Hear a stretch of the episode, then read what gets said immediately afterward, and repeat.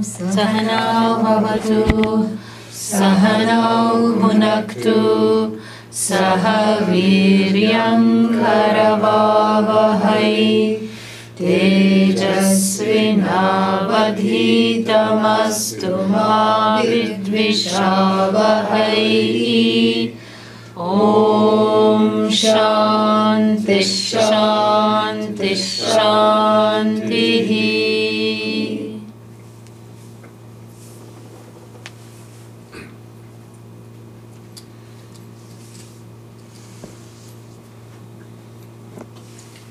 Welcome to the baby retreat called Discovering Shraddha. And so we will have our meeting today will go up to 8 o'clock, including question answers. Then tomorrow we meet at 9:30 and we go up to noon with a little break in between. So that is something, and I hope to finish by that. You know, in Vedanta, nothing ever finishes. It's always keeping on, starting. So that which doesn't have an end, that which doesn't have anta, is Vedanta. Anta means end. That's why another name for Vedanta is ananta, that which is without an end. And what is that which is without an end? You. That's who. You who. Yeah. You are the one. That is endless. That is infinite. And to discover this, so much preparation, my God. So much preparation. And if you look at the preparatory steps, of which Shraddha is an important one, and if you look at the preparatory steps, one doesn't know how to categorize them. Preparing myself to discover that I am infinite, what do I gather, or rather, what do I drop? Yeah, it's a very important question. So is there more dropping? dropping, letting go, or is there more gathering? Like more Viveka, discrimination, right? More vairagya, one would say. What is vairagya? Letting go. Yeah. So you hoard, you pack up on letting go. You OD on letting go. It's kind of an oxymoron. Yeah. So like this, you know, it's a very interesting paradox. How much is there in the gathering and how much is there in letting go of all the wrong notions that have been carefully gathered and preserved in lineages, family lineage, social lineages, and handed down from generation to generation, dysfunctional ways of being, handed down from parents to children, children to their children, great-grandchildren, great-great-great-grandchildren. And after a while, you know, it's like it becomes its own valid lineage. And one stops questioning it. This is what I was given. This is who I am. This is how I grew up. This is how things are done in my family.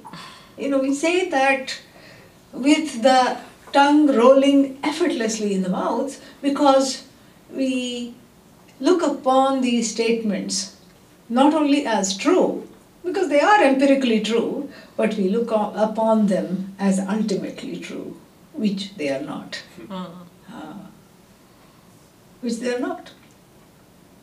So, the preparation for this knowledge, you know, is, it's like an appointment with oneself. And if one can't stand oneself, the appointment is not going to go very well. Yeah. You know, what are you going to wear to greet yourself? Or rather, what are you going to take off to greet yourself? because with all these layers, you know, and I don't mean because of it's 37 degrees outside, not those layers.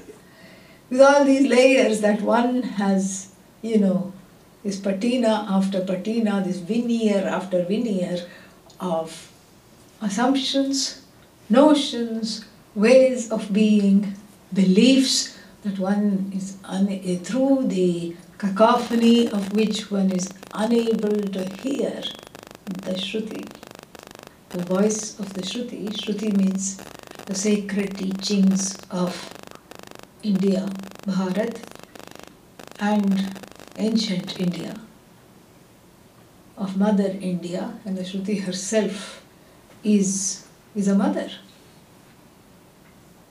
You know, when the child is not, you know, the child goes like this, na na na na na na, right? I've seen Satnarayan do that.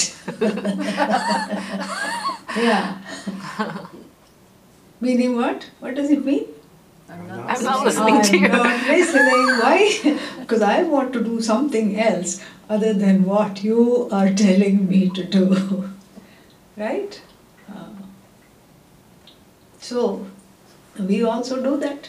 Mm-hmm. We also do that because this na-na-na-na is because we are always in the nana. Nana in Sanskrit doesn't mean grandfather. Nana doesn't mean no. Nana means many.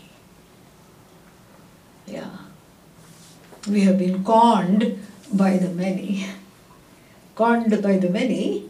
When the Shruti says, it's all you, all there is one. You know? You have to say, na na na na na na, pun intended. Don't disturb me, I am into the Nana. And I have been hijacked by Nana. Nana means manifold forms and names in this universe. But right now I'm using the word to say the, what's it called? The manifold notions and belief systems of what constitutes this I.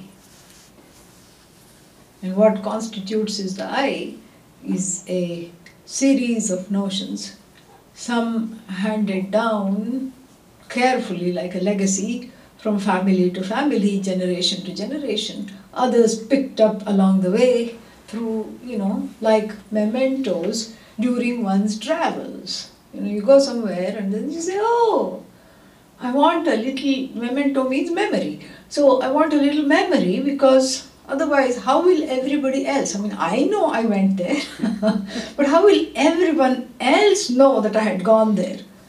So people who are tourists like to bring a small thing from each place. Small thing, because you know there's no room for big things. So some beliefs and ideologies are picked up from places visited, cultures traversed or lived in, or things that one has read about, and one picks up things along the way. Before one knows it, there is no room. For what? For the Shruti, for the teaching. Because one has started, or rather has ended up believing that the sum total of these beliefs, these notions, these ideologies with which I was raised, and if I was raised with them, they have to be right. And with because the whole of America thinks this way, so it should be right because it's the majority.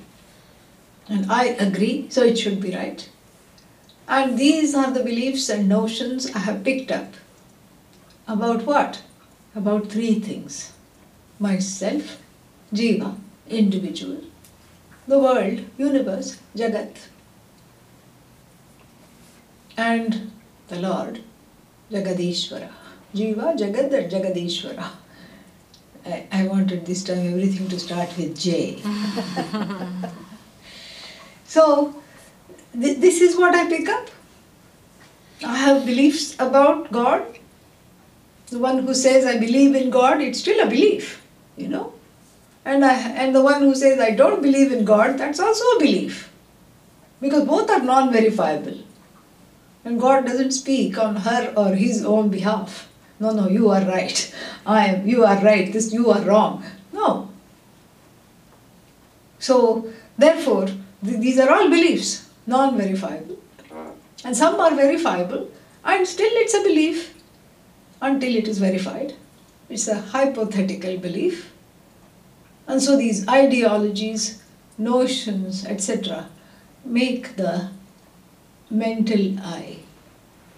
And it's the mental I that transacts primarily, what should I say, vyavahara, actions and reactions and responses in the universe.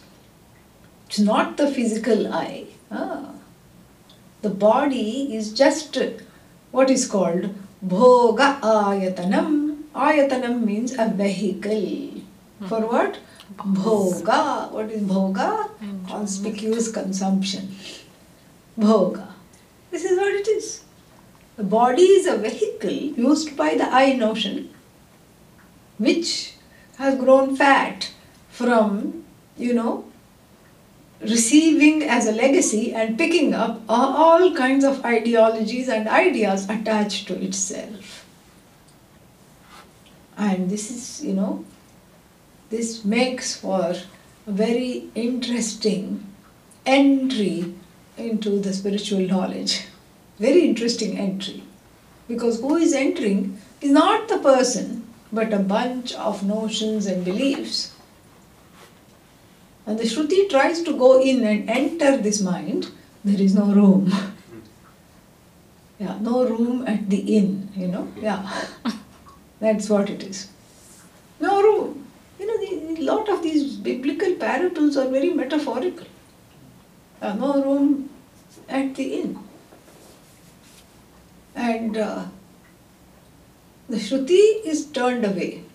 Yeah, just like the mother pregnant with baby Jesus was turned away from so many places. Similarly, Mother Shruti, pregnant with the teachings, is turned away repeatedly from all minds. And she says, never mind. That's why the birth of the baby Jesus, if it is akin to the birth of knowledge, so to speak. Not that knowledge is born, but to the manifestation of knowledge. It has to be done in a manger. Simple. Yeah.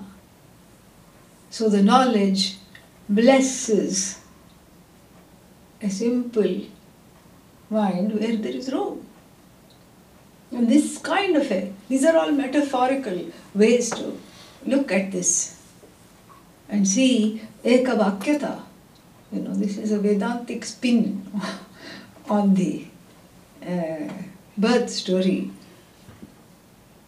So we have to see this as an allegory of where this knowledge of oneself as immortal, where can it stay. And the same thing is illustrated in a story that we tell children in India. One man was very worried because he thought he had worthless offspring. At least two of them, 2 out of 3, were horrible fellows squandering all the money and, you know, and not very clever. And the third one didn't talk too much, so he didn't know what was in his mind.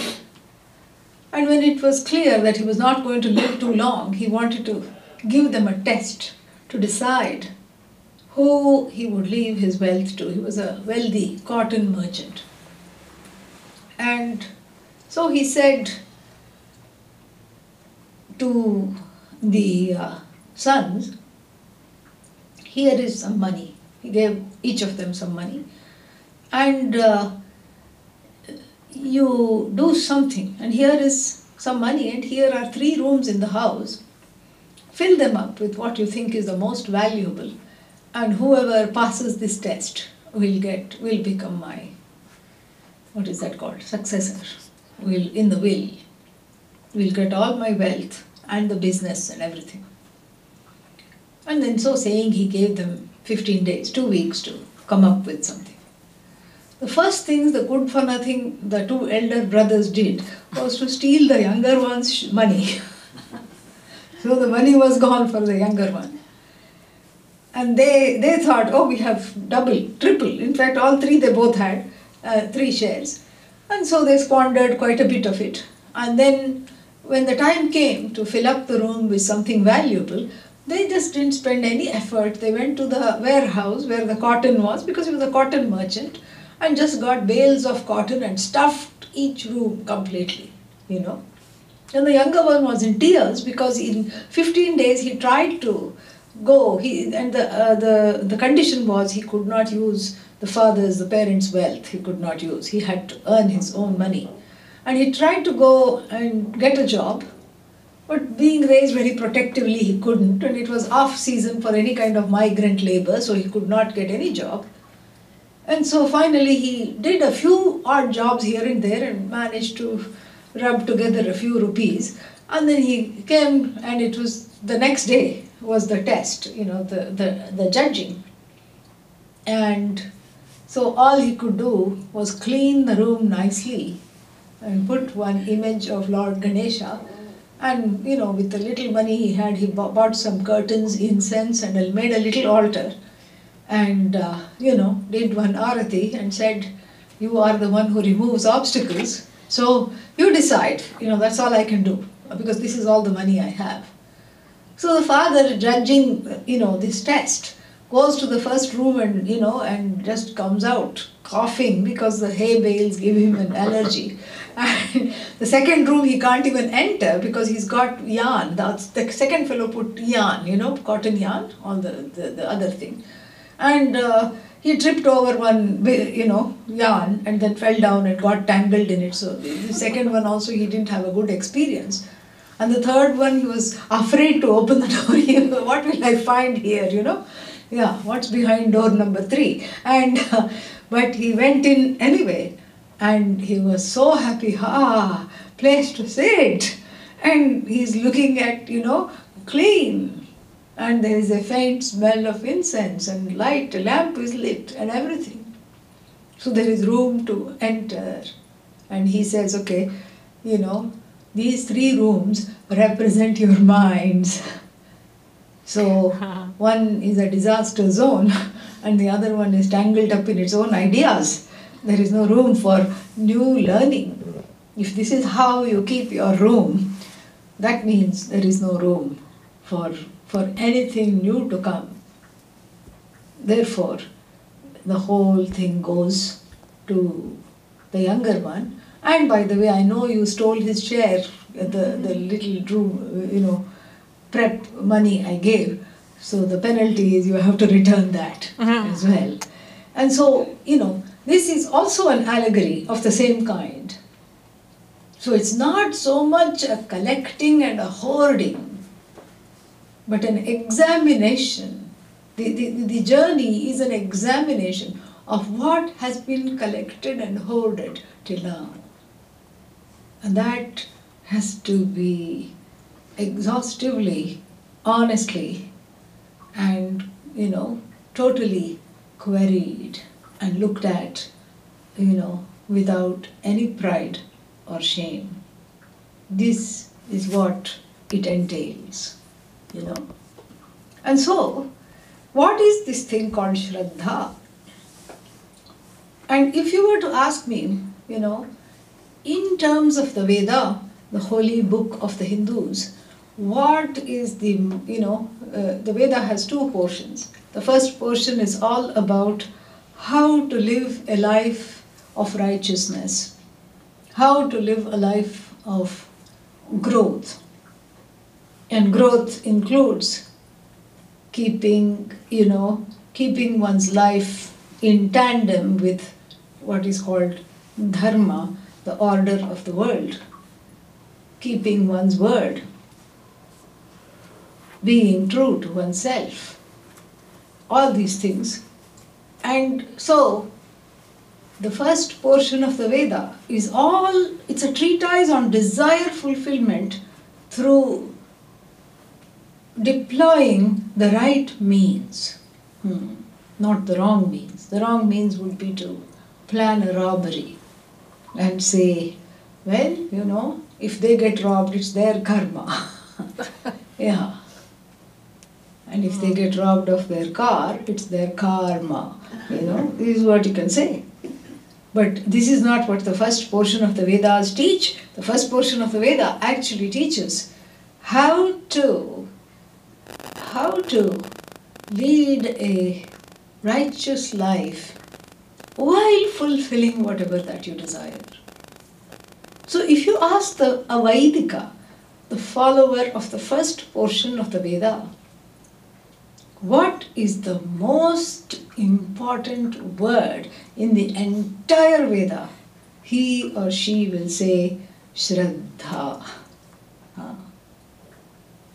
Śhraddhā. Because the Veda, the first portion of the Veda, makes a lot of promises. All you need is some fire sticks, you know, wooden pieces, and some ghee. You know what ghee is? Yeah, you need some ghee and, you know, and fire. Set it on fire, say the following mantras, and the name of this is yajna. And then you do this yajna, and then something good will happen. Well, something good didn't happen. Well, did you do this properly? Oh, I forgot step number 7. Okay. So can I just do step number 7? No, you have to do the whole thing again. Oh, but then still nothing happened. Well, did you do it properly? Yes, this time I did not omit step number 7, 1, 2, whatever number it was there. Everything has been nicely, properly done. Well, did anything bad happen? No. So perhaps the yajna stopped something bad from happening.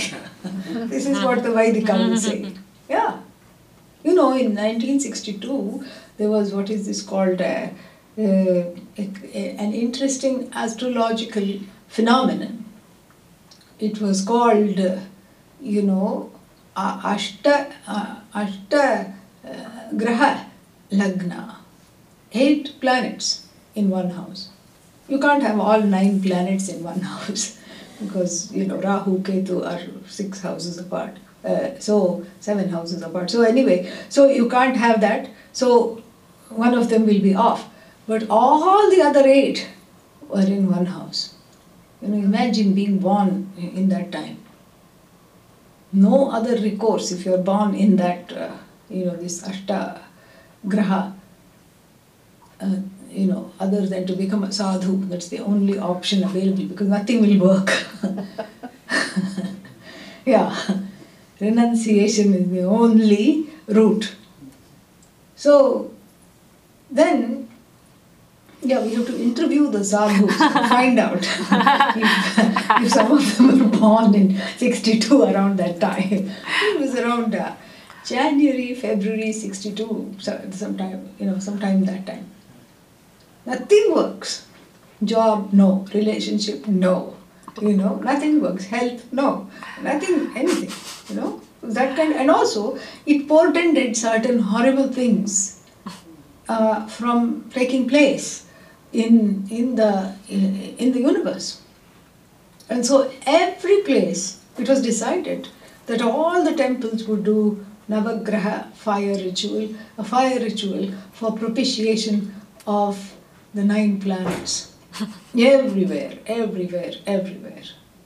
All over India it was done. 9 planet fire ritual. And then, after it was all done, and this whole 8 planet thing went, and then, you know, because more than 1 month it can't last, because many things like moon moves, you know, and everything. So it was just for a short time. And, you know, so therefore they said, okay, you know, they did this for a whole month. And then they said, oh, we spent all this money for no reason. Because nothing happened. You know, Did you want something to happen? No, no, no, no, no. We wanted nothing to happen. Okay, then nothing happened. So how do I account for the fact that nothing happened? You know, is this a coincidence? You know, perhaps. Or, you know, but then there's no way of finding out what would have happened had we not done the fire rituals, which was a preventive measure. So what would have happened? What would we have gained if the fire ritual had not been, all those fire rituals had not been done? No way of knowing. And the bridge here is śhraddhā. Śhraddhā doesn't mean belief. You know? It's a wrong belief to believe that śhraddhā means belief. Yeah.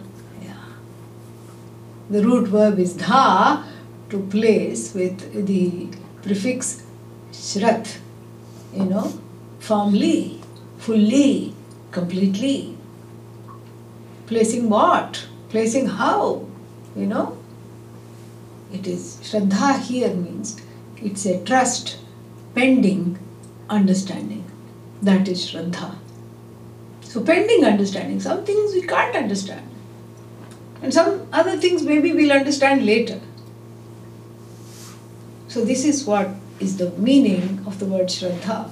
So if you ask a Vaidika, the follower of the Vedas, the first portion of the Vedas, Mimamsakas and all of them, what is this, you know, what is this Shraddha?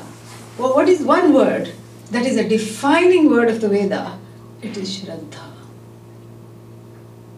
Shraddha is there, then that is what connects me to the holy words of the Veda and what they have to say. I trust that it is for my good. What they have to say is for my good.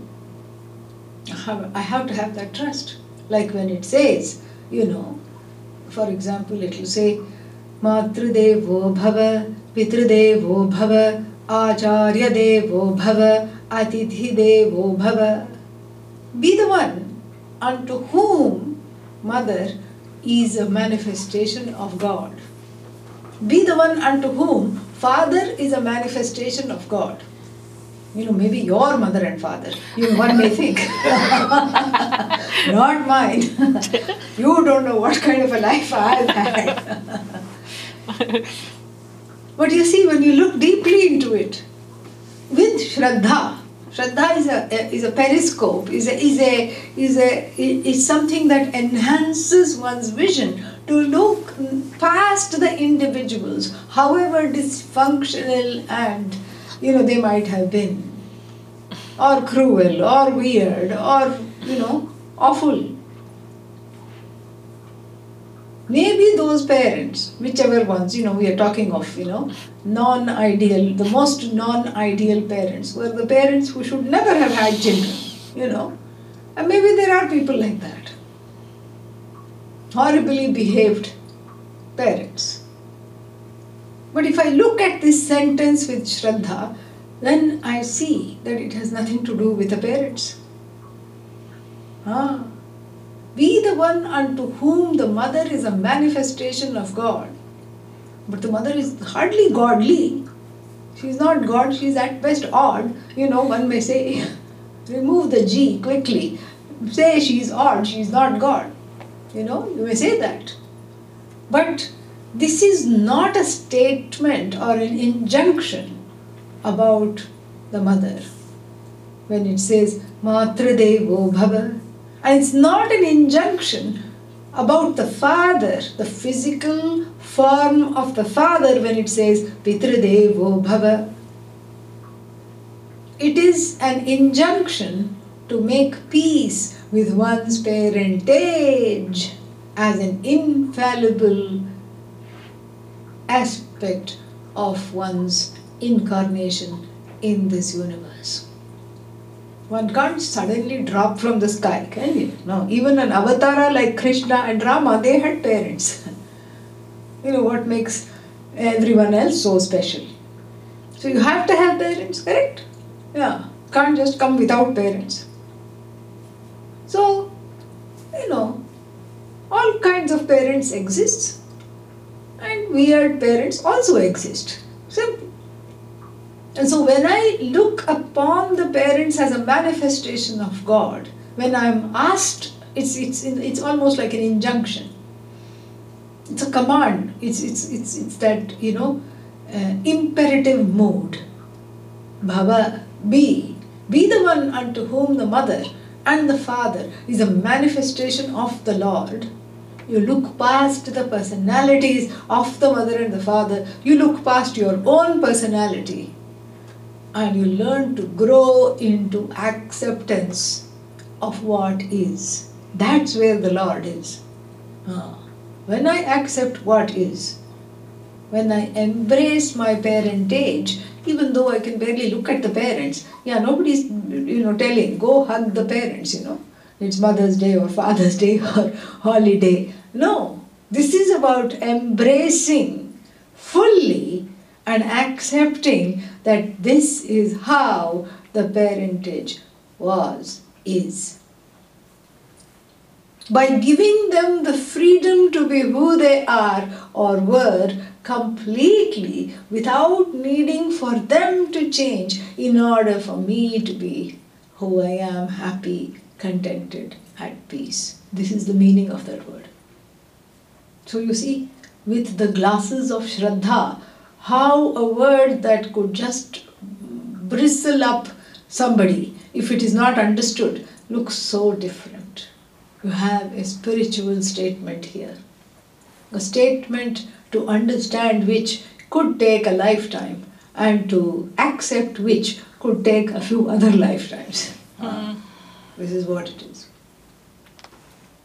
Matru Devo Bhava, Pitru Devo Bhava. Be the one unto whom mother and father are the manifestations of that which is infallible. That which is infallible is Bhagavan. So it's not that these weird parents in the body are Bhagavan. They are manifestation of that which is infallible. So the fact that I have these kinds of parents and the fact that I was born in this family, accident or not? Say no. No. You know, the fact that I have these kinds of siblings, the fact that I have these kinds of issues, mother issues, father issues, accident or not? No. The fact that I'm struggling to overcome these issues, accident or not? No. Why should I struggle for these issues? Because there is something there, right here, that makes this struggle, that activates this struggle. Then going further, Acharya Devo Bhava. May the teacher be a manifestation of Bhagavan, of the Lord, of the Goddess. And you know, one could think that this sentence was purposely put. You know, mother, father, teacher, suddenly teacher comes, you know. Why? Mother, father was enough. Maybe this sentence was put to, as a kind of an insurance to protect all the gurus. So nobody disses the guru. Disses, yeah, this is a word in America. You know. Disses means what? What is it short for? Disrespect. Disrespect, yeah. Then the short form for disrespect is dis. The short form of denigrate is denig. So, you know, so nobody disrespects. And why nobody disrespects? Because it's not because somebody will disrespect and it has been put there.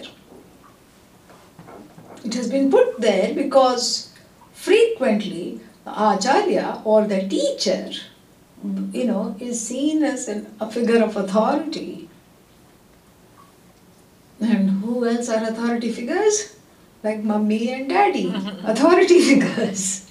So the teacher also becomes an authority figure, and many times can evoke the same issues that one is still struggling to resolve with one's parents. You know, what is that, that thing which is filled and you go like that? Punching bag. Punching bag, yeah. So That, you know, so it becomes a, what's that? So the teacher can become a punching bag upon which all the pains and sorrows and fears and distrust and everything, you know, is released. So therefore, the same thing which applies to the mother and the father, the same issues are coming up with regard to the teacher also. Therefore what? Acharya Devo Bhava. May you look upon the teacher as what? As a manifestation of the infallible. You know, why this teacher? Why not some other teacher? No, but I can change. You know, I can't change the mother, father. Sometimes you can. But you know, I can change the teacher certainly. You know? Okay, you change. And then what? You find the same issues. Different body, you know. Old wine, new bottle. That's all. Different body, same issues. Same issues that one is having in relating to the teacher. And so therefore, when I look upon this statement, Acharya Devo Bhava, it has nothing to do with the teacher. The body of the teacher, the mind of the teacher, nothing. It, not the personality of the teacher, no. It has to do with understanding. Come on in, come. Oh, here, come right in front. Please sit. Come. Hello, come in. Oh. Welcome.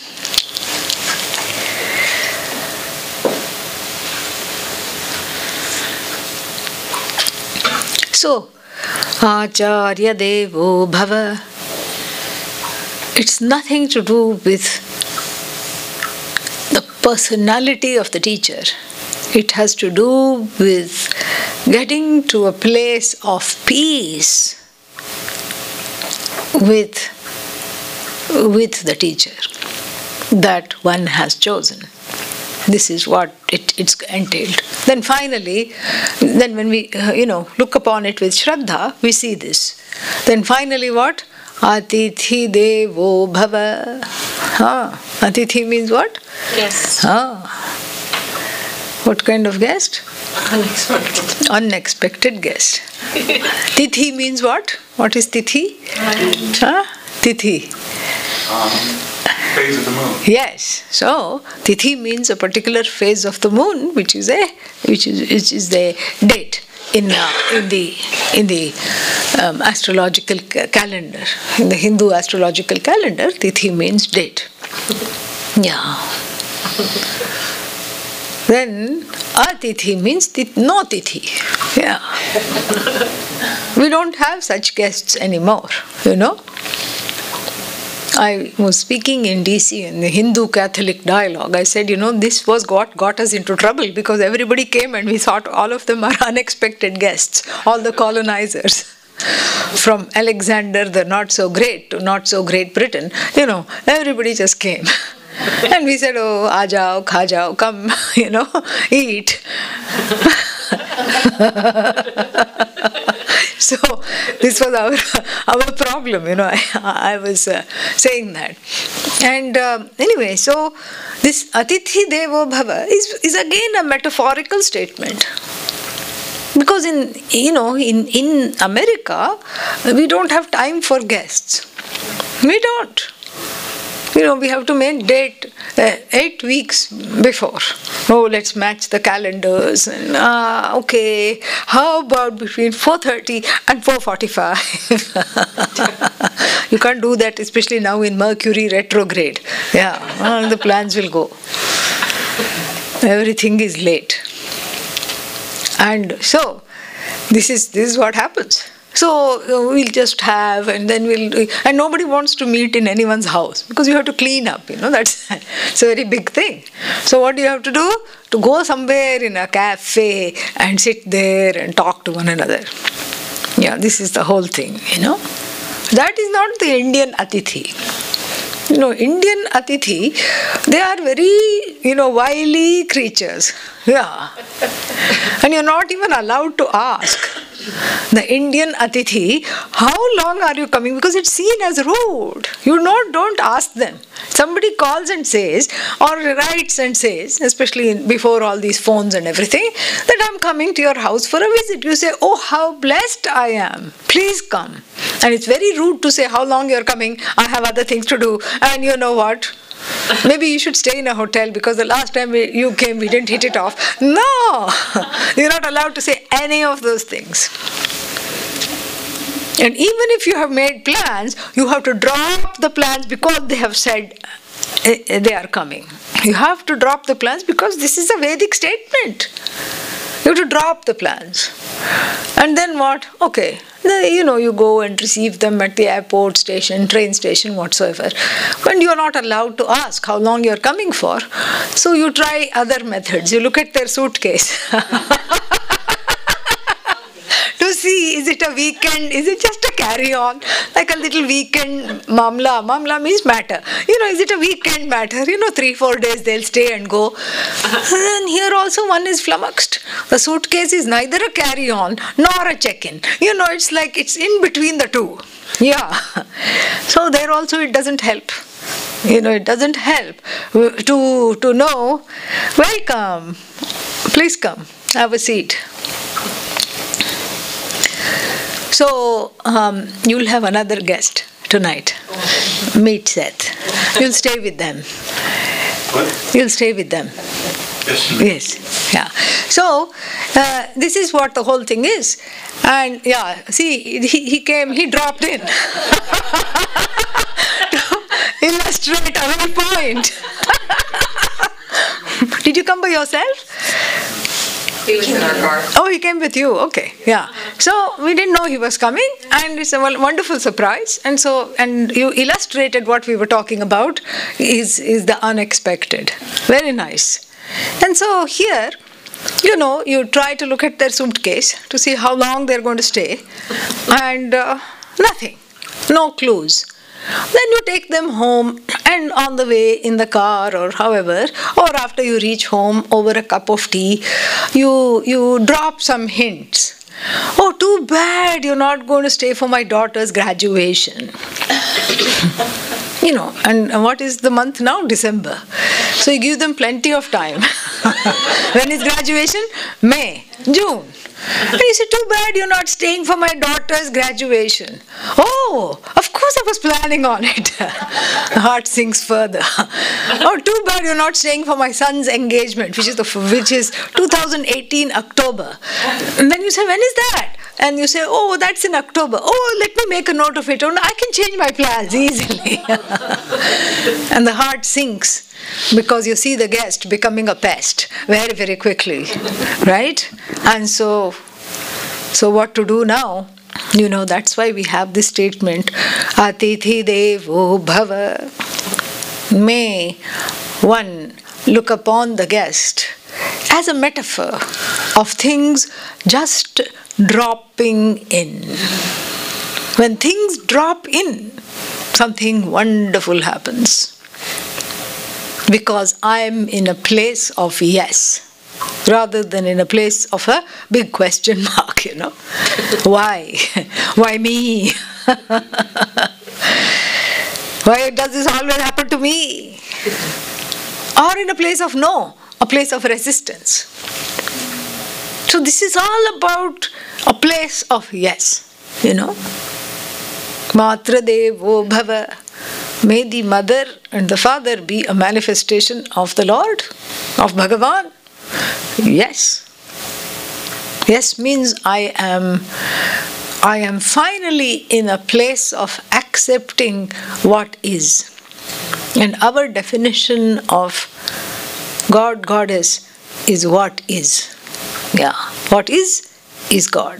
That is what we say. Everything else is odd. Yeah. This is what the whole thing is. And so therefore, if you ask the person who's following the first portion of the Veda, what is the most important word? It is śhraddhā, because it gets you through the day. This must be happening for some reason, we'll say the Vaidika.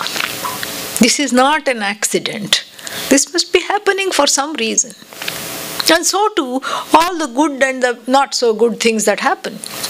Even otherwise, even without being a Vaidika, you can see that certain days are quote-unquote good days and certain days are horrid days. Yeah? Yeah. Certain days are just, unquestionably difficult. Certain days you get everything that you want and more. Here, have this. Oh, but I didn't ask for it. Doesn't matter, take it. Oh, great. Wonderful. All the doors open that you never even thought were there. You thought it was a wall, but it was a door leading to some treasure. You never thought it was there. All doors suddenly, unexpectedly open. And all obstacles, unexpectedly they are gone. Even the ones you didn't even think were there, which were there, are all taken away. Some days are like that. And other days, it's like walking in quicksand. I don't know why they call it quicksand. It's very slow. Yeah. Very slow. And so it's like, dreading every step, dredging through this sludge called samsara. Some days are like that. And śhraddhā gets us through the days like that, because immediately one thinks there must be a reason, and what is the reason? Usually karma. Whose karma? My own karma. You can't say it's the neighbor's karma affecting me. You can get the neighbor's flu, but you can't get the neighbor's karma. Karma ain't contagious. Yeah. It's not contagious. It's your own karma.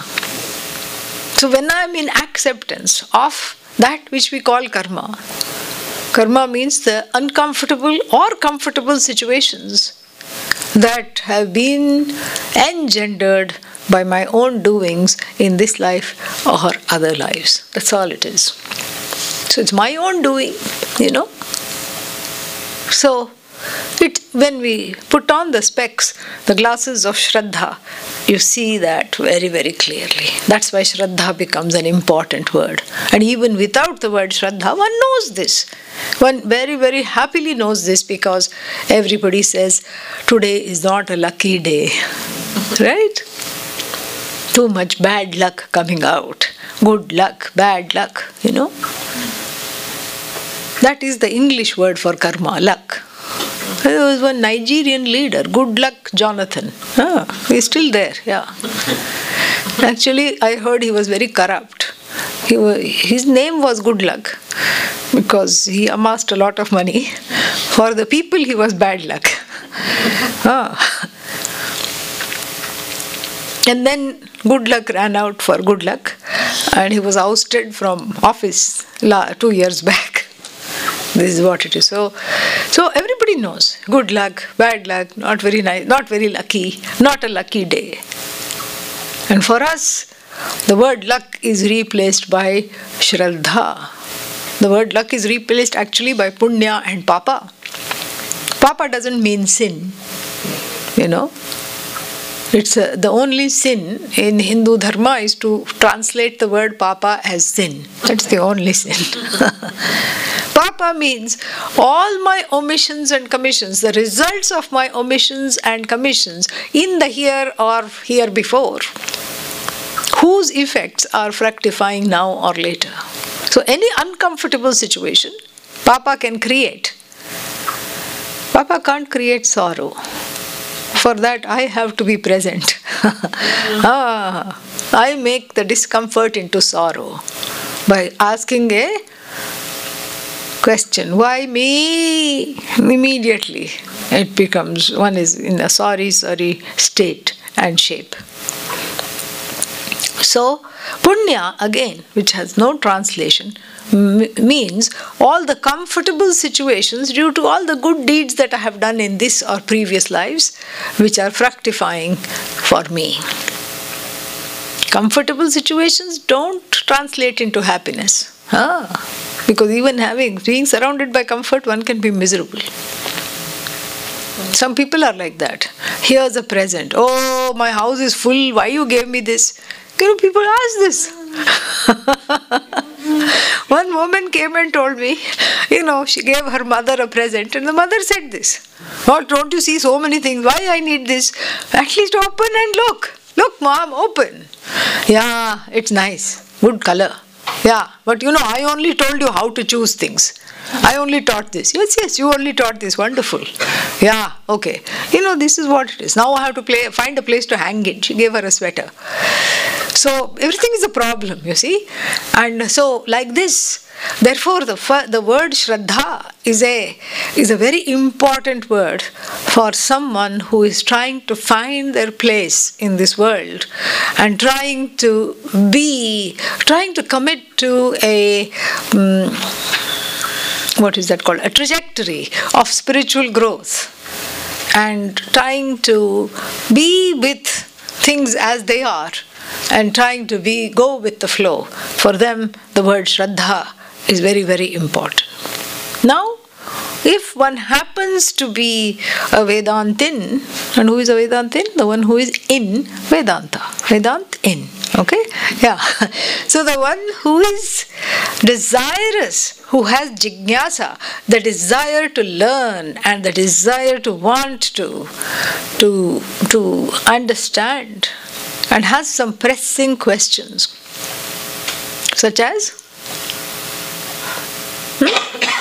who am I? Who am I? Yeah, exactly. Who am I? Why I'm here? You know? How come I find myself here? And what is the purpose of this life? Why was I put here? And why, you know, what do I have to learn? What is it that I have to contribute? And all these kinds of, what are they called? Fundamental spiritual questions. So for the one who is not interested in just trying to fulfill desires, which is the first portion of the Veda, this is what it does. Fulfill desires and all these things righteously. The one who has more deep and pressing spiritual questions, for them also you ask them, what is the most important word in Sanskrit? And they too will say, Shraddha. Yeah. And here also, for the spiritual aspirant, the word śhraddhā, which means trust, becomes a very, very, very, very important word. An extremely important word. Because it again, you know, one gets into the place as a student, as a spiritual aspirant, one gets into a place of being willing to learn, to listen, to let the light in, the light of Mother Shruti in. And for that you have to have little space. And earlier I talked about how difficult it is when one is completely inundated with all kinds of notions about I. No, no, no, I'm not this way. No, no, no, I don't like this. No, no, no, I like this. This is how I am. Because this is all collected. You know, like mementos, one collects things from one's parents. One collects things from one's family. The familial legacy of misery. What is that? Everyone in my family is miserable and I don't want to stand out. Therefore, I will also be miserable. And so this is what happens. And these familial patterns, they run very deep, and if they are not queried or interrogated, we think them to be real. There was one person who was always fighting. And finally, you know, and she fought with everyone in the ashram. She tried to fight with me as well. And I said, what is happening? You know, what is going on? And this was in India. And I said, what is going on? I was teaching Sanskrit at the ashram. What is happening? Well, no, no, don't take it seriously. I said, what do you mean don't take it seriously? Everybody is worried. What is going on? Everybody is worried about you because you seem to be fighting a lot. No, in my family, this is how we express love. I said, seriously? I thought it was a joke. Yes, she was serious. Poor thing. This is how we express love. We express love through conflict. And so if we don't fight for 2-3 days, if I don't fight with anybody, I start getting nervous. And I said, for most people, they start getting nervous when you fight. It is the opposite, That's what she said. I start getting very nervous if I don't have a nice good fight first thing in the morning. It's like a cup of coffee. People need some hot brew to wake up and start the day, something, So conflict is the brew. I said, it's not the brew, it's brutal, I said. Certainly not, And it took her a good year to drop that. But she was, she was like, oh, but this is how we are.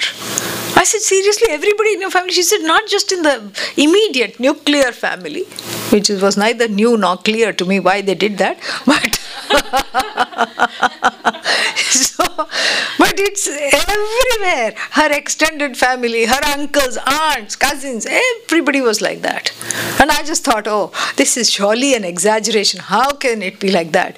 Then they all came to the ashram because the ashram is near this very famous Krishna temple, Guruvayur, and so they wanted to go there. And so they, all the, uncles, aunts and cousins, they came in a minibus. They all came, like I think about 15 of them came.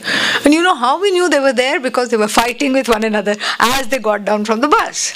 They hardly entered the ashram and they were like, oh, you always lose things. Where is that thing? And I told you to bring the fruits, to give Swamiji. Where is that thing? Well, how is this thing? How could you do this? You always forget, said the matriarch. And then the patriarch was not to be left behind. And the patriarch said, if I start telling you what all you have done, And then I told this girl, I suppose they are saying I love you to each other. She said, exactly, that's the way they relate. That is how it is, Therefore, so śhraddhā, here means being willing to question this when it is pointed out. Being in a place that is open, when one is open to questioning, addressing, cleaning it up for the love of the knowledge of oneself as whole, endless, free, complete, Ananda. This is what the meaning of the word Shraddha is. To dare to place the trust in that which is, which is the last portion of the Veda, in the text. Because the text has something to say that I can't find out by any other means. So the text becomes what is called pramāṇa, another Sanskrit word, which Shraddha. Pramāṇa, pramāyāha, karanam, pramāṇam, and a means or an instrument of knowledge. Just as the eyes, the nose, the ears, etc. We trust our eyes, don't we? Yeah. So much so that we say, you are lying, I saw you there. I saw you with my own eyes is an expression. As though you can see with somebody else's eyes. I saw you with my own eyes, you were there and now you are lying to me. I saw you. That's why the eyewitness, is believed. Because I saw the person there. I'm an eyewitness. So here you, the indweller of the body-mind-sense complex, is backing up the means of knowledge called the eyes and is saying, I saw it with my own eyes. I operated my eyes in order to see something and I happened to see, and this is why I can testify put my hand on a holy book and testify that I was witness to this accident and this car is at fault, or whatever it is that one witnessed. So the book is another pair of eyes. That is what the book is. Because the subject matter of what one is studying is not something that is an object. The subject is not an object. What does that mean? The subject is not an object. The subject cannot be grasped, you know. Winter flower arrangement. Yeah, so the subject cannot be grasped. Yeah. Like this. And the subject cannot be seen. Who is the subject? I. The subject matter of the last portion of the Veda is I. Aham. The what is my purpose? Who am I? This is what it's answering. And so the subject cannot be seen. It sees everything, but it itself cannot be seen. It hears everything, but it is you know, behind the ears that hear everything, but it cannot be, it itself is unheard, unseen, non-objectifiable, because it is not the object. Hello, that's why it's called subject. Subject is that which is never subject to objectification. That is what, that's why we say subject. So how am I going to know the nature of this I when I cannot operate my eyes? I can see other bodies in the room. If I look in the mirror, I can see this body. But I don't ever see myself, the indweller of the body-mind complex. I can't. I can't hear. Sometimes people say, oh, in meditation, there are certain sounds that will come. And that is the sound of the Atman, the Self. That's just saying it's meal time, eat. That's the gastric sounds, that's all it is. You know? That's all it is. That which doesn't make a sound is the subject. So you can't hear the subject. Maybe like a bloodhound, I can sniff out the subject. No, it doesn't wear perfume, you cannot sniff it out. So the five primary ways of knowing that I have, which are in the form of the five senses, hearing, touch, etc., sight, sound, the sense of smell, all those are useless. So, and then maybe I will send the mind out and it will infer. Like that philosopher. I think, therefore, I am, you know. So supposing, if the man said a phrase, I don't think so, does he stop existing? No.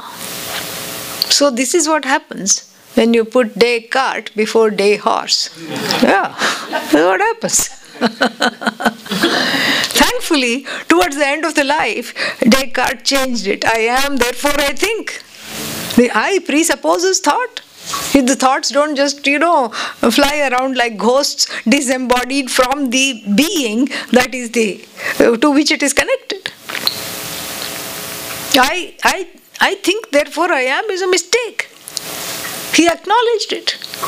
I am, therefore I think, I feel, I see. So that I am is the one which is the subject of our enquiry.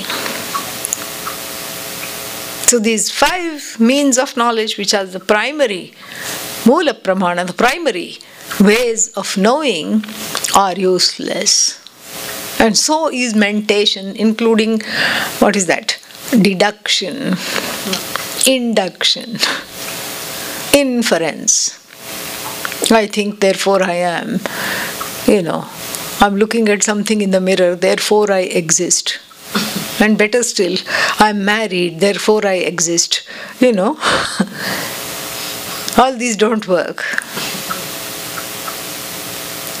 Now my question is, do you need a proof to know that you are, that you exist.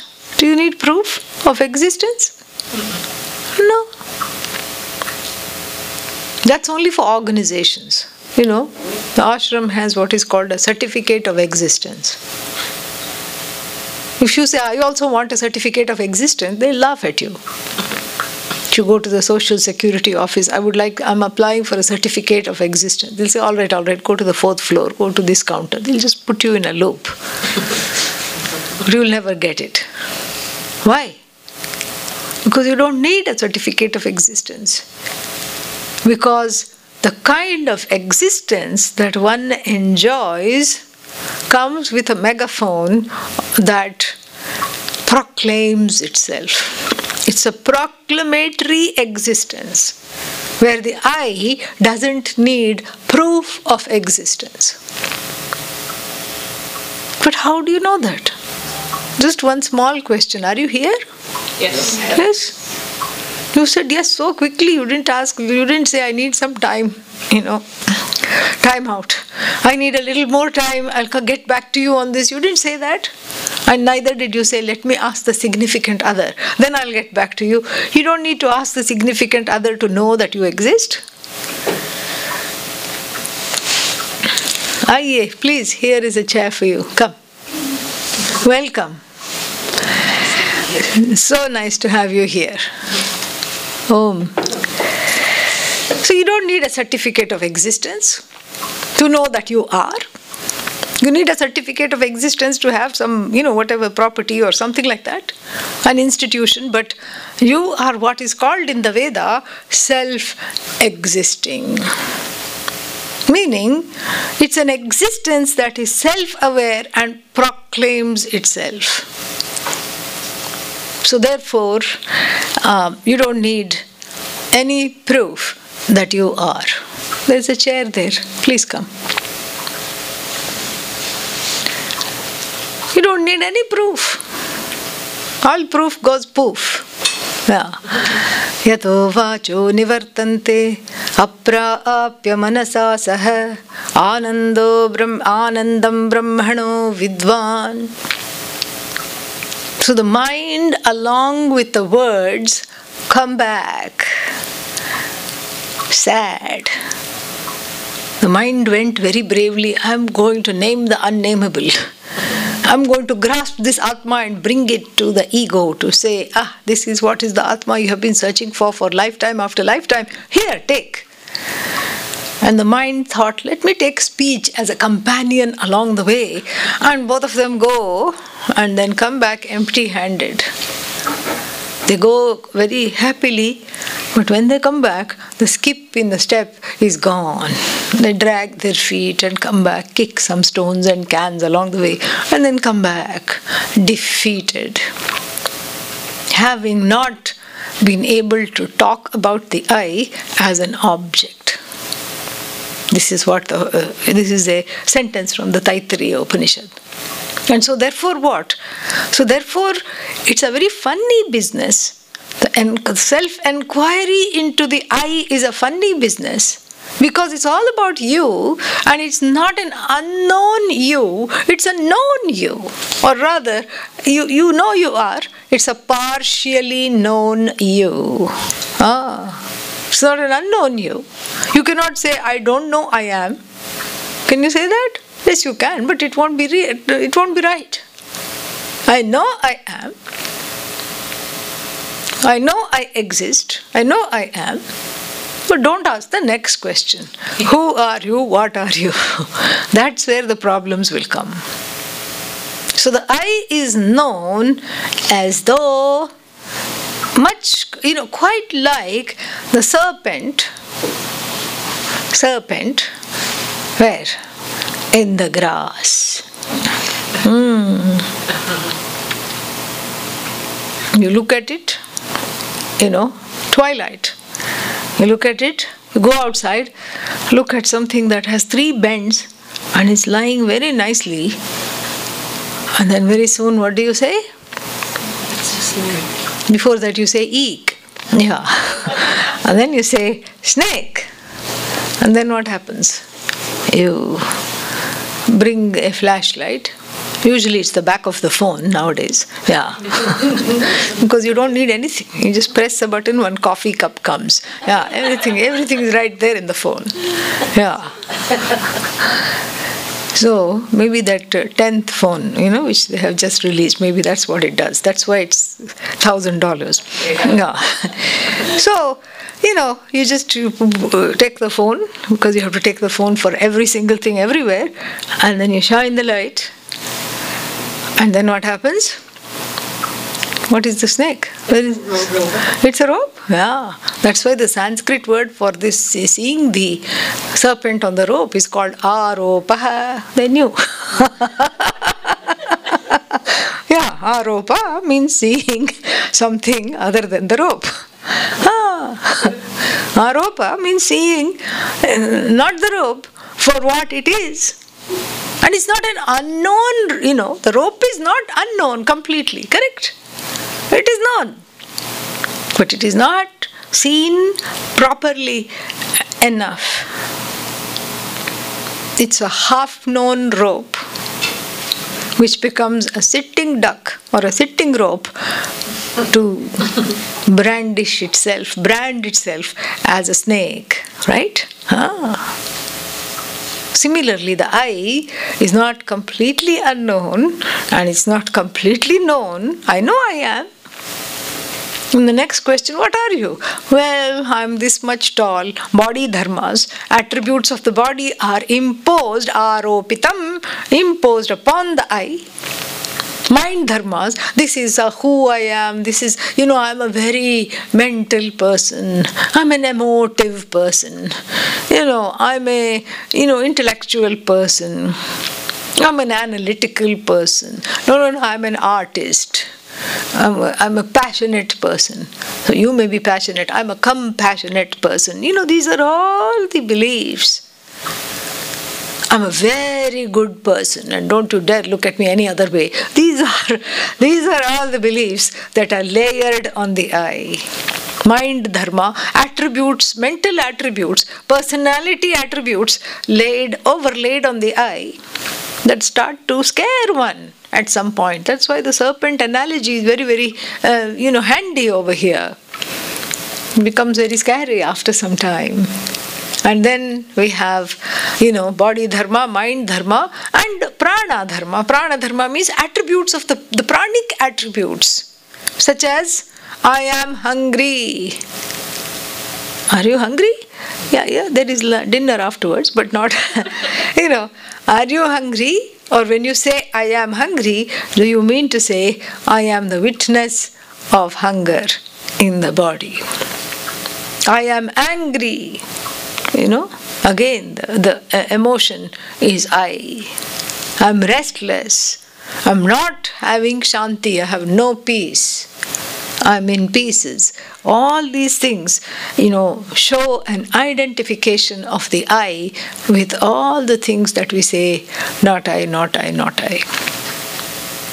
So a jump into this knowledge requires the removal of all these aropas, over the I.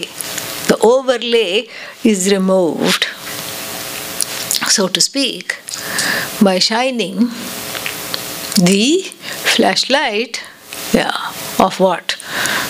The Shastra, the Shastric flashlight, which is not phony and which is real. By shining the Shastric flashlight on that which I cannot see, because I cannot see what is overlain. That is where I need the help. That is why the word śhraddhā, placing the trust in the Shastra. Shastrasya, this is the definition of śhraddhā that is given. Shastrasya guru vakyasya satya buddhi avadharana sa śhraddhā kathitha sadbhihi yayaksharam adhigamyate. She is known as Shraddha. It's a feminine noun. So she. She, sa Shraddha kathita sadbhihi. By the people who know, by the wise one, she is known as Shraddha. Who is this she? The one who appears as a trust-pending understanding, where with reference to the words of the Vedanta, the words of the teaching, and the words of the teacher. Yeah, the teacher is a package deal, unfortunately. Yeah, teacher comes along, you know, it's like a tour guide that nobody wants, you know, because this really happened to me. I was in Japan for an interfaith conference, and I was with a lot of other religious leaders, and then on the last day, to entertain us, they had a little bus tour through some cities.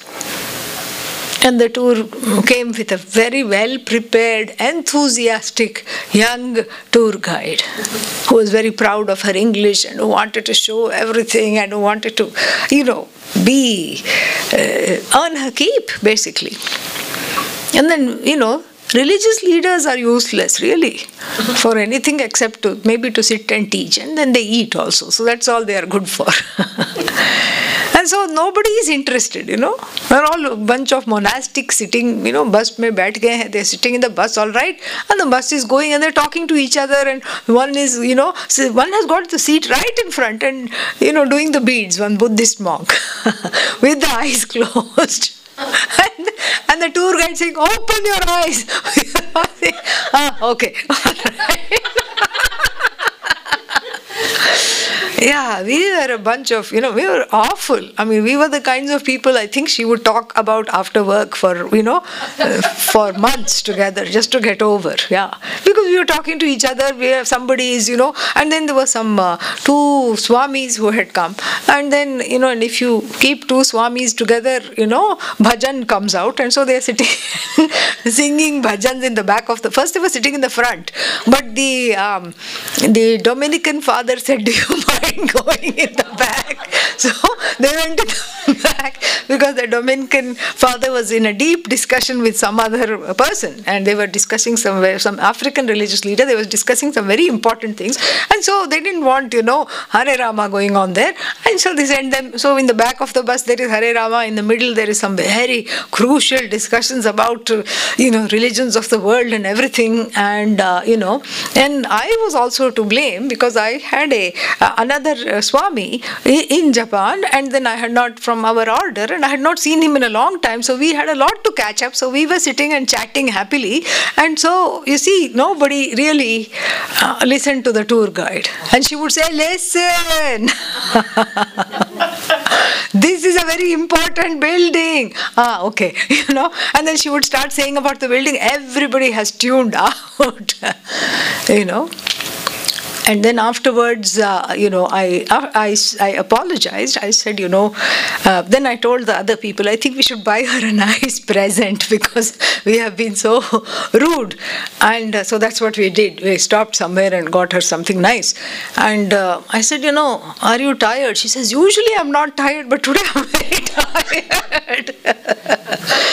So the Vedanta teacher is like this tour guide. Yeah. Because whether you want it or not, it's part of the package. Ah, you are in for the ride, I am in for the ride too. Yeah. Because there is a very interesting statement made by one of the sages in the tradition, Adi Shankara, who says, Shastrajnopi, even though you may know Sanskrit, and you may know that this is the Mundaka Upanishad, this is Taittiriya Upanishad, this is the Veda, this is this, you know, swatantriyena, by yourself, anveshanam, research into the I, you know, swatma anveshanam na kuryat. May you not do self-enquiry by yourself. It's a warning. Because otherwise one will have nightmares, you know, because what do you throw out? Who am I? Oh, I feel very good because the ego suddenly said, oh, you are great, you are grand because you got an award. And the next day something bad happens and I identified with that. And so it's just, it's a confusion. It's a confusion because here one is not trying to, the teaching, the Shastra is not trying to establish the I.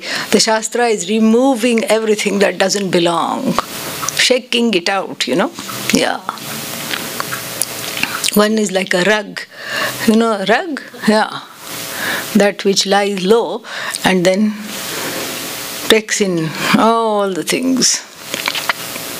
Takes in, takes in, takes in, and then has to be shaken out. Has to be shaken out. Then it becomes dull, you see. So many footsteps, so much dust, so much dirt, so many things. It has taken on everything that doesn't belong, life after life after life. All the insults, all the injuries, all the wounds of the past, all the pains, all the sorrows, it has taken up. And it refuses to let go because all these things become very addictive to the sense of I. Sometimes one is defined by one's pain, and don't take that pain away from me because then what will I be? Like that story I told you about the squabbling family. You know, squabbling is a manifestation of deep love, she said. Yeah. So if you take away my pain, what am I? So don't take away my pain, don't take away my sorrow, don't take away my fears, don't take away my beliefs, because without that I don't exist, you know. This is what the fear is. And therefore if one starts looking into oneself on one's own, there is confusion. And so therefore the definition says that the trust-pending understanding should not just be towards the teaching, but towards the teacher which comes along whether you like it or not. So the Shastra needs a guide to go through, otherwise it will become a maze. It will be a maze without the teacher. With the teacher also it will be amazing. Yeah, that's what. Yeah, that's what it is. So if you want the maze to become amazing, we need the teacher.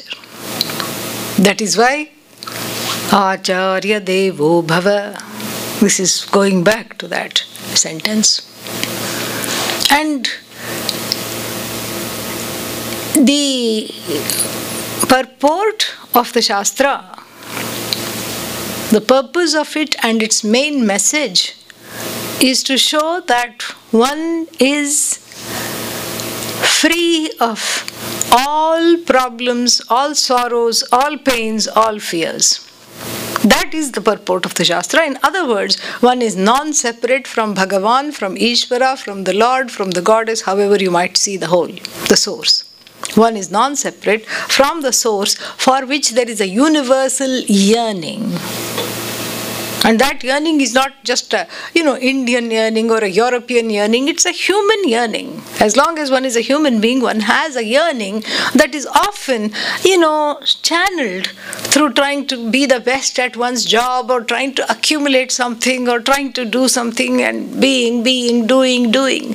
This is what one wants to keep on doing something or the other because one is not happy with oneself as one is. This is a universal fact. There is insecurity, pain, fear. And so the Shastra says, you are the whole. And the student says, how you mean H-O-L-E? No. W-H-O-A. How can that be? And what do you mean? I am God. I feel odd to hear even that I am God.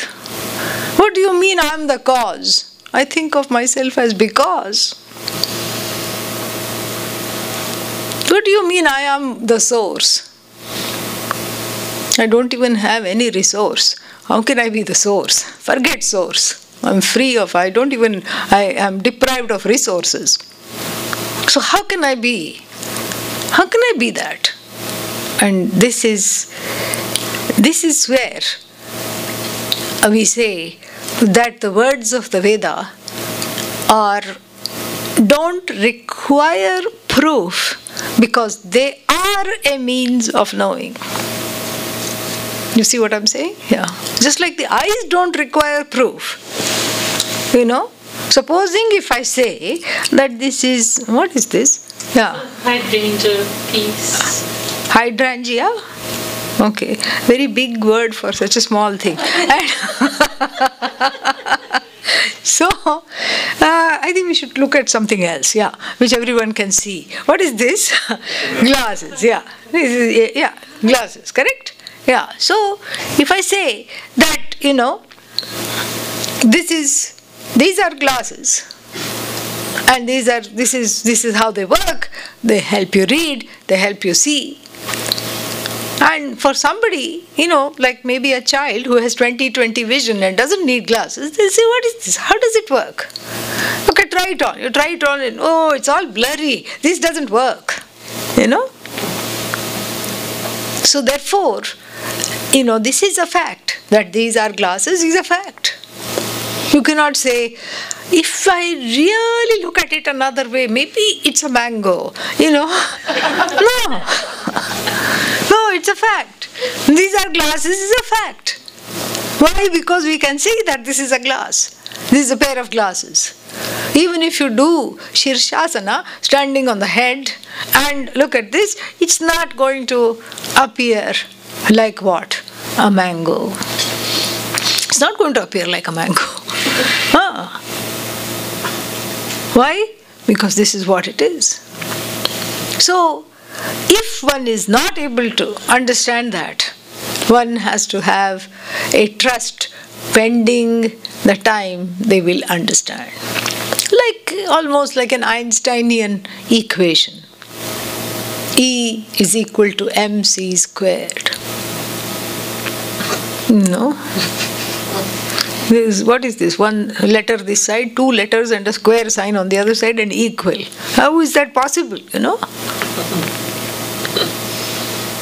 You can't quite say, I believe you, Dr. Einstein, you are great. Means nothing. The proof is in seeing that equation, in understanding that equation. So here too, the I is equated to the Lord, and the proof is in understanding that equation. And the mindset required for understanding the equation is a trust pending understanding. A trust, a twofold trust. A trust that this is actually there, which is good for me. A trust that this is true and I am in the process of discovering it. It's exactly like that. E is equal to mc squared. Energy and matter are one. And here, I is equated to the Lord, and the operating principle, you know, operating system here is śhraddhā. That's what it is. And you know, how to cultivate it, where to go from here, etc. We have a few more things to see, which we will see tomorrow. Tomorrow morning, 9:30, we have a class. We will see that. Now, I'll open it up for some questions. We'll say the closing prayer first, and I'll open it up for questions.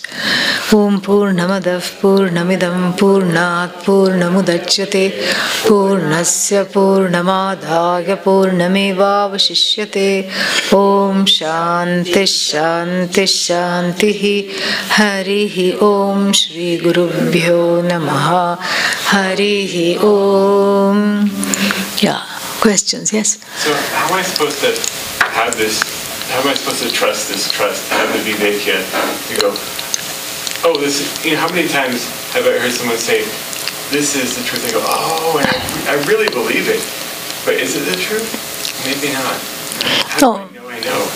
Yeah, that's a kind of an ontological question, epistemological question, how do I know? I know. You know, but here we are talking of not any promises.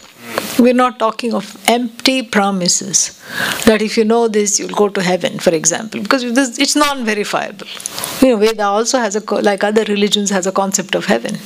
But, you know, how do you know you'll go there? How do you know once going there you'll like it? Those are non-verifiable.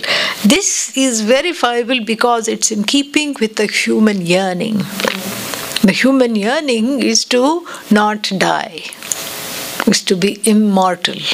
That's why one is always looking for new antioxidants. Ah. Ah. And berries form part of everyone's diet. Yeah. Suddenly one loves berries very, very much. And so, this is what happens. And then, because I want to be. And it's not just, it's inbuilt. There is a yearning to be there forever. Even a mosquito has it. That's why it bites when you're not looking. Because if it bites when you're looking, it will become chutney. Yeah. That's why. That's the connecting. I use my own yearning and a little extend that logic. That this Shastra, this teaching is speaking to this primal yearning to be forever. That's why everything has forever, At the birthday you say many happy returns, Yeah. And which is not a very nice thing actually from the standpoint of the Shastra. Moksha means you don't come back, but here many happy returns, dear Jiva, So, you want to be, and you don't want to just be miserable forever, correct? Yeah. Nobody says, I want to be miserable forever. It's understood that forever means I'm happy forever. If you want to be miserable forever, then nobody, that's not, then people will say, please put me out right now. I don't want to be miserable forever. I want to be forever. And I want to be happy forever. That's why even in the 6th wedding, the person will say, what? This time it's forever. What happened to the other 5 times? They were not forever. So it's very clear. And then, a child wrote a note to me, please be my BFF. What is BFF? Forever. Yeah. So it's very clear that what people want is not the thing itself, but the forever. And the Vedanta says, you are the forever that you seek forever. You are that forever that you seek. Then you say, okay, I have to be open-minded to discover that. So the I is known is self-evident? Yes, the I that one is trying to know is already there. It is aware, it is self-evident, it just is. It already is. So nobody is trying to establish the I that is self-revealing, self-evident. It needs no proof of its existence. But like the quote-unquote snake lying in the grass, the I has taken on terrifying proportions due to lack of knowledge. Yeah. So, other questions? Yeah. Is there anything in manifestation that's just for experience, not for any other purpose? Say that again? Yeah. Is there anything that is in manifestation? Is there anything that doesn't really have a purpose as such? Maybe. Just for experience, like the Lord to experience. Yeah. Just pure experience. Doesn't matter whether it's good or bad or what. Yeah, everything is like that. Everything is known through experience. Yeah, everything Is that the sole purpose? Is just sole purpose of who? Itself, but the Lord itself. Yeah. Yes. So, are you asking? Let me see if I got your question properly. Is the purport of your question, why do we have to know the Lord? Why can't we just experience the Lord? Is that what you're asking? Or is that not quite it? No, it's that, I guess I'm asking what is the original purpose? Of creation? Yeah. Okay. Well, you see, I was saving this for the last. No. That's just a joke. From the standpoint of Vedanta, we would say, what creation? Yeah. What creation? Everything that you see here, is that Lord with name and form. Is that, principle, Atma Tattva, with a casing, It's like, it's the same cake with different icings on it. inside it's just flour, sugar, butter, everything, but it's got different icings, different flavors. One has, chocolate, one is berries, one is, lemon, all these things. That's what we would say. So the creation is a manifestation of the Lord. So, and then if we were to ask from the standpoint of the empirical reality, why does it exist, then a reasonable explanation that is offered by the teaching is so that one can have a place to work out their karmas, to work out certain things. It's a place of growth, it's a kshetra for growing, for coming into certain incarnations with certain certain parentage, certain experiences, certain fears, certain tears, certain horoscopes, and so many things, and through which one learns, one grows, one slowly matures. And also it's a bhoga bhumi, it's a place where one experiences one's results of one's action, and it's also yoga bhumi, it is a place where one learns to be together and grow into a mature individual ready for this knowledge. So then is the learning and growth and spiritual path itself as though? Yes. Just like the teacher is as though, the student is as though, everything is as though. Yeah. So, I guess I'm back to why is there something rather than nothing? The original purpose of all of it. Why is there something rather than nothing? Because you can't say there is nothing, because who is the one saying there is nothing? Is that a sentient being? Mm-hmm. So you can't negate yourself. The I is that which is non-negatable. So there can only be something? Yes. You can't even compare it to nothing. Yes. Okay. Yeah. There can't be nothing, because what do? We are left with it puts us into an infinite regress. We are left with a knower of nothing. And if that is nothing, nothing cannot know nothing. Nothing is known by somebody or something, a conscious entity. And that conscious entity, we say, is the only single presence that is spread in the universe. And that is the truth of you. Yeah. Any other questions? Yeah. So, is there, because I've heard of some yogic experiences where people they come out of themselves and they can see the subject objectively.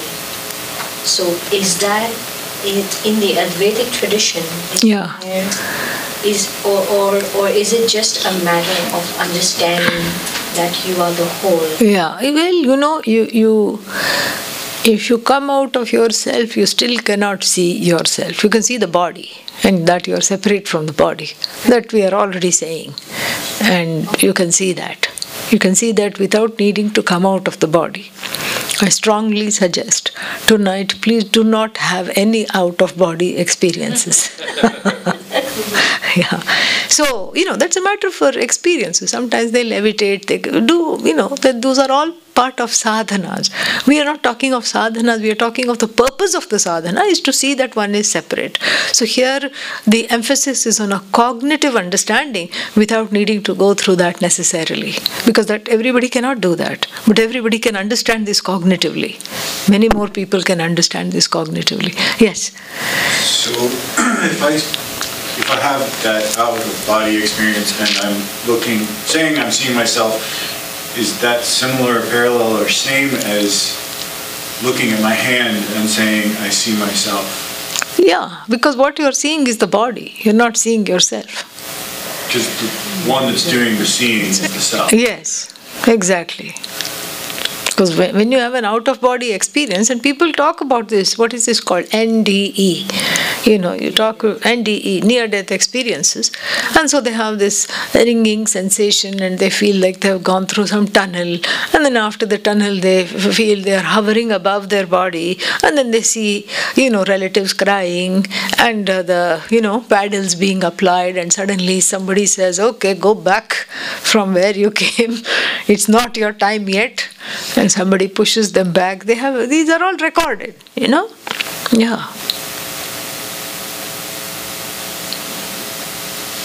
Anything else? Okay. See you all tomorrow. Home. Now let's see if there's anything online.